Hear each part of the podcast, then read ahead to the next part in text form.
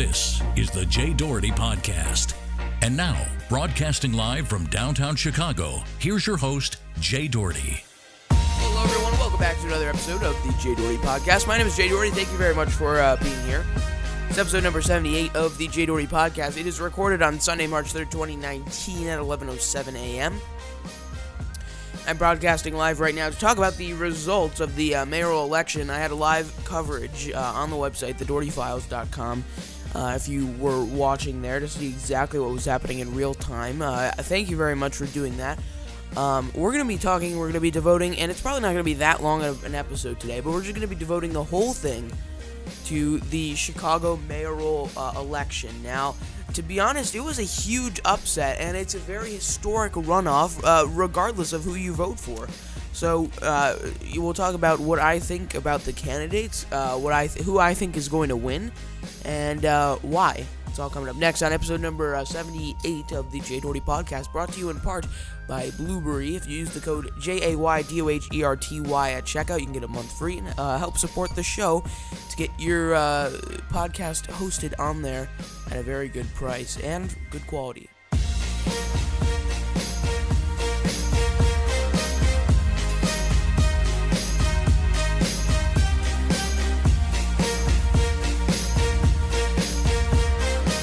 Alrighty, everyone. So, uh, you know, Blubrry is a very good sponsor. I thank them very much for their support of the show. Again, the code is J A Y D O H E R T Y at checkout. But I wanted to talk about this mayoral election. So, the runoff, and I thought it was going to be, you know, from the beginning, I even said this when I was covering it live. I thought the runoff was going to be between uh, Bill Daley and Toni Preckwinkle. Um, Bill Daley uh, raised the most money in the campaign. He raised over $8.7 million by the end of the campaign. He basically, I believe, spent it all. He got 2 million of those $8.7 million from the, the richest man in Illinois, Ken Griffin. Uh, and he received a lot of criticism about that, saying, you know, he will. Um, he, he's not uh, let's just say, you know, he's he's being bought out, kind of like that. Those are a lot of classic arguments made more specifically in presidential elections. You know, when Hillary was getting all these donations from a super PAC and you know, so, and all this other crazy stuff with um, special interests and you know being bought out, but Daley responded saying, you know, I'm not going to be a mayor um, for you know, I, I'm only going to be the mayor for the city of Chicago. I believe his exact words were, I'm not going to be the mayor for anyone but the people of Chicago. Um, but you know, he he's out and uh, he he came in third. He got uh, about uh, he got a good portion of the votes. Uh, I believe just over seventy thousand. Uh, uh, Lori Lightfoot got about seventy-eight thousand uh, by the time the um, election was uh, over. By the time the vote the votes were counted, Toni Preckwinkle came in second. But of course, as in all elections, this was a very unprecedented one. Uh, first of all, so there were fourteen candidates by the end uh, of the whole entire thing and uh, it came down because it's pretty impossible to get so, so much like to be like so much that you get 50% of the vote which obviously did not happen because we are going into a runoff with the top two candidates that is Lori Lightfoot and Toni Preckwinkle. Uh, they each earned just over 30% of the vote.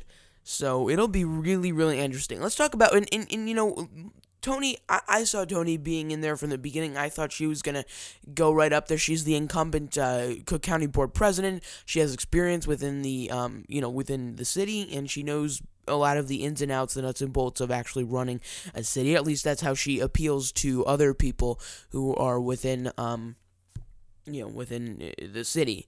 Uh, but I thought it, her opponent was gonna be Daley, but it was not. Lori Lightfoot made a stunning upset, or had a stunning upset, and experienced the whole election was a stunning upset, um, because she got in at the last minute in this runoff, and she actually beat Toni Preckwinkle in terms of number of her number of votes. Now, perhaps her past record of, uh, you know, um, federal prosecution and um, you know she's only she's the only candidate out of the all of the 14 to investigate police brutality and police misconduct which is a huge you know issue in Chicago and you know just police reform overall is a big uh, issue in Chicago so perhaps that was uh, a driving factor. The other thing, she's the only openly gay uh, uh, candidate on the um, you know on the ballot. So that could have been a driving factor because you know that i mean that's she's the only openly gay person. And obviously if you're you know kind of you win over and i don't want to say this generally but it does help if you're you know not afraid to do certain things that will help voters you know come to you and uh, kind of be more attentive to your needs and, and and you know kind of share something with each other. So that is very important. The other thing she shared with people is you know she grew up up and she understands and she just from her past record the way that uh, you know uh, that that criminal prosecution works. And criminal prosecution is a huge issue, uh, and it's one that is uh, debated about heavily within Chicago, but also both of their campaigns. They both have very, very different ways of tackling it. Now, this is what uh, Mrs. Lightfoot basically says. She is tough on crime when she needs to be, and which is great. Uh, she is not. She she is um, very very uh, you know uh, straightforward when it comes to potential misconduct and things like that. She wants to give most of the time, and rightfully so, uh, as long as there's enough evidence. You know, the the criminals uh, the benefit of the doubt. At least that's what she's said in the past. She's the uh, president of the police board, basically, and um, she has kind of overall just you know, been fair, fair and straightforward when Toni Preckwinkle hasn't really specifically laid out a public plan to combat the the problems within you know communities uh, that face uh, you know issues with police and things like that. So she even in her uh, um, victory speech, or at least her speech into the runoff, was saying, you know, I have a plan for this, and she briefly talked about it but you can actually go on her website and read more about it. But, you know, no endorsement here or anything. But it's just, I think it's really interesting that a candidate like this was able to come in. And, you know, speaking of what, she did not have that much uh, money raised. You know, she did not raise that much money uh, to get into this. She raised about a, a, million and a half dollars, which obviously is a lot. But relative to Daley and Preckwinkle, Daley raised 8.7, Preckwinkle raised 4.5. Uh, and, you know, it was, it, it was a pretty stunning upset. So, um, you know, the other thing also, and I think this is really important, if I ever ran a campaign or I helped advise on a campaign, uh, I would always, you know, think, and I think Bill Daley actually did a good job with this, and so did Lori Lightfoot.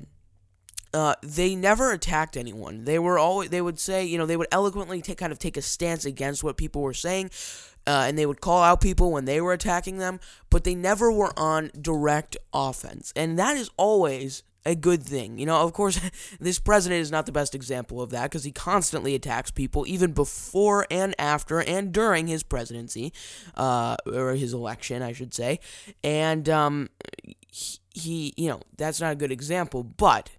I think it it says more about the person when they are kind of eloquently taking stances and winning, or you know, not not doing as well in the polls, but then they come back and sweep back because, uh, you know, that that's just what these changes are you know that, that's what happens when these changes are made uh, to people's uh, kind of mannerisms and things like that. Um so she she did not really i mean in summary in in the final days of the campaign she was out there shaking hands. She was doing good things with the community and all that stuff. And she um was not on attack mode and I write about this in this editorial that I wrote. She was not on attack mode, and that's a really important thing that a lot of politicians get stuck in doing, in my opinion, within the final days of a campaign, which is important, uh, which is very important. But uh, and you could even see it at that live debate that I covered. Uh, for example, and I don't, you know, I, think Susana Mendoza and Toni Preckwinkle, they were on attack mode. They were just constantly offense, offense, offense, and then they had to play defense because a lot of the stuff that they were saying was either not true or it required further elaboration or context. And look how that turned out for them. Um, you know, I mean, Preckwinkle obviously got the uh, higher, you know, is in second place with this runoff, but Mendoza was far behind what the polls projected, far behind what her finances projected. Uh, but that's just an interesting point. The other thing, though, is Lightfoot historically is not a politician. She's one of the very few people in the top numbers of these polls that is not a politician. Now, 20 years ago, I say that's probably a negative attribute, but now uh, is a huge driving factor to Lori Lightfoot's success. If we look at you know the past five years, uh, uh J.B. Pritzker just won the Illinois governor election. He has been involved char- like in terms of charity, and he knows the people within politics, but he's a businessman. Donald Trump, unfortunately, is not a politician, and uh, he's been in business business his whole life. Well, I guess you could call it business. Um, it's also money laundering. But uh, anyway, um, you know, it's it's um, he, he, Lightfoot is not a politician, and that that kind of drove. She was kind of a more personal uh type of candidate, and she knew that um it was you know that that that would that would be like a good attribute, and I think that was um something that uh that a lot of people, including the media, saw from the, even just the way she speaks, the way she cites her past work. She's not always in it, or she didn't seem like it. I mean, she was. Uh, her goals obviously were to win, but she wasn't constantly campaigning like a politician and shoving all the information down your throat. Go get out there and vote. She just wanted, in my opinion, for the people to you know, understand her policies, understand what she's for, and then go cast their votes, regardless of who they do it for. Um, but she did willfully earn a an endorsement from the Chicago Sun Times. And you know, normally endorsements are like, okay, well, you know, this this uh, editorial board, who I've, you know, members I've never met, are saying I want to vote for this person.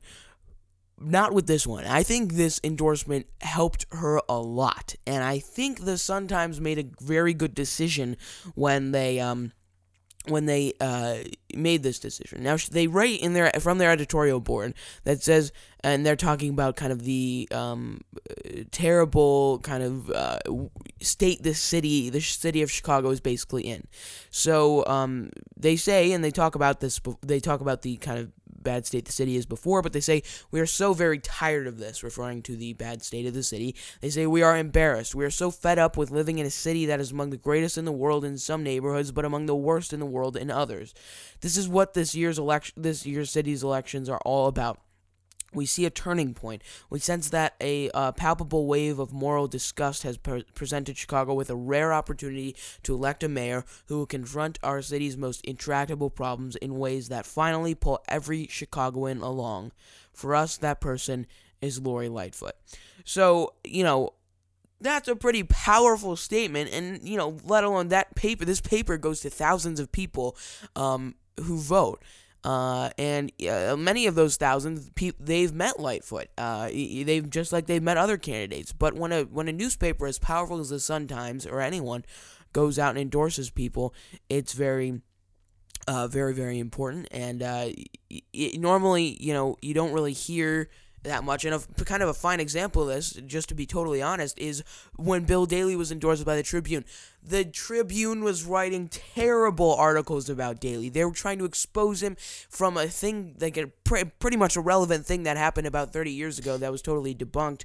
But they were writing article after article that was terrible and then they went out and endorsed him. So I feel like this bad and then this good, it kind of balances out and then becomes equal. So that it doesn't really matter if they're writing terrible articles about them uh, about the candidate, but they also endorse them.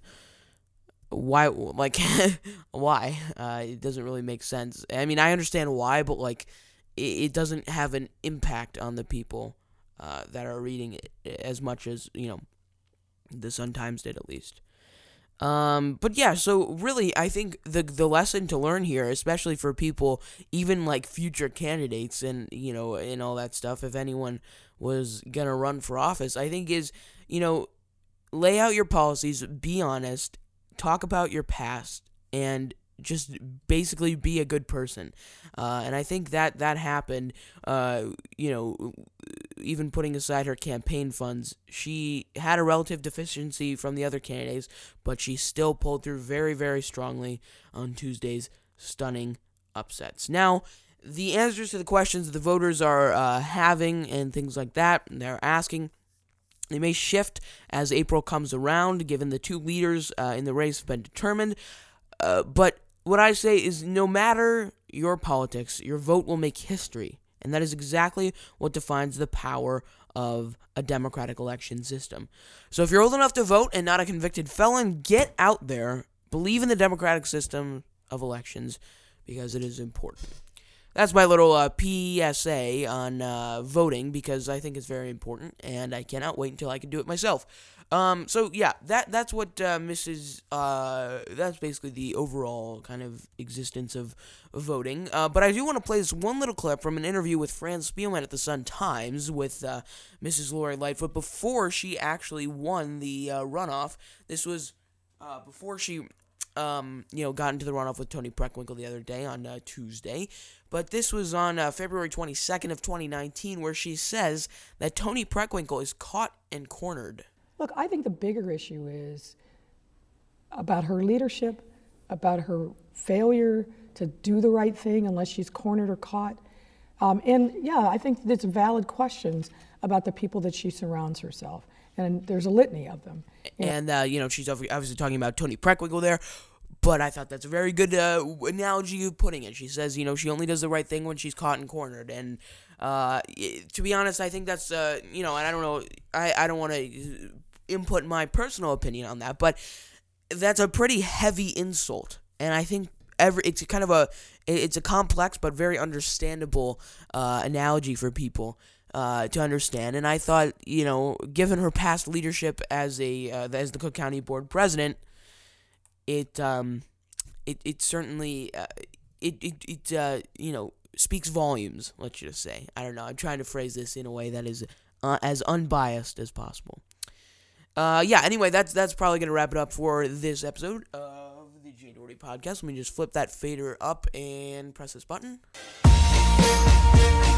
It is 11:24 right now. It's Sunday, March 3rd, 2019, and I'm gonna uh, end the episode right there. Just want to give my PSA about the uh, Chicago mayoral elections. Very important. Just get out there and vote for whoever you want, and uh, you know, it's it's a historic election. I didn't even bring this up, but never in the history of Chicago has two African American women, one of which uh, being you know, in the LGBTQ plus community go against each other in a runoff for the Chicago mayoral election. History will be made no matter who you vote. So please, please, please get out there and vote if you're old enough or not a convicted felon.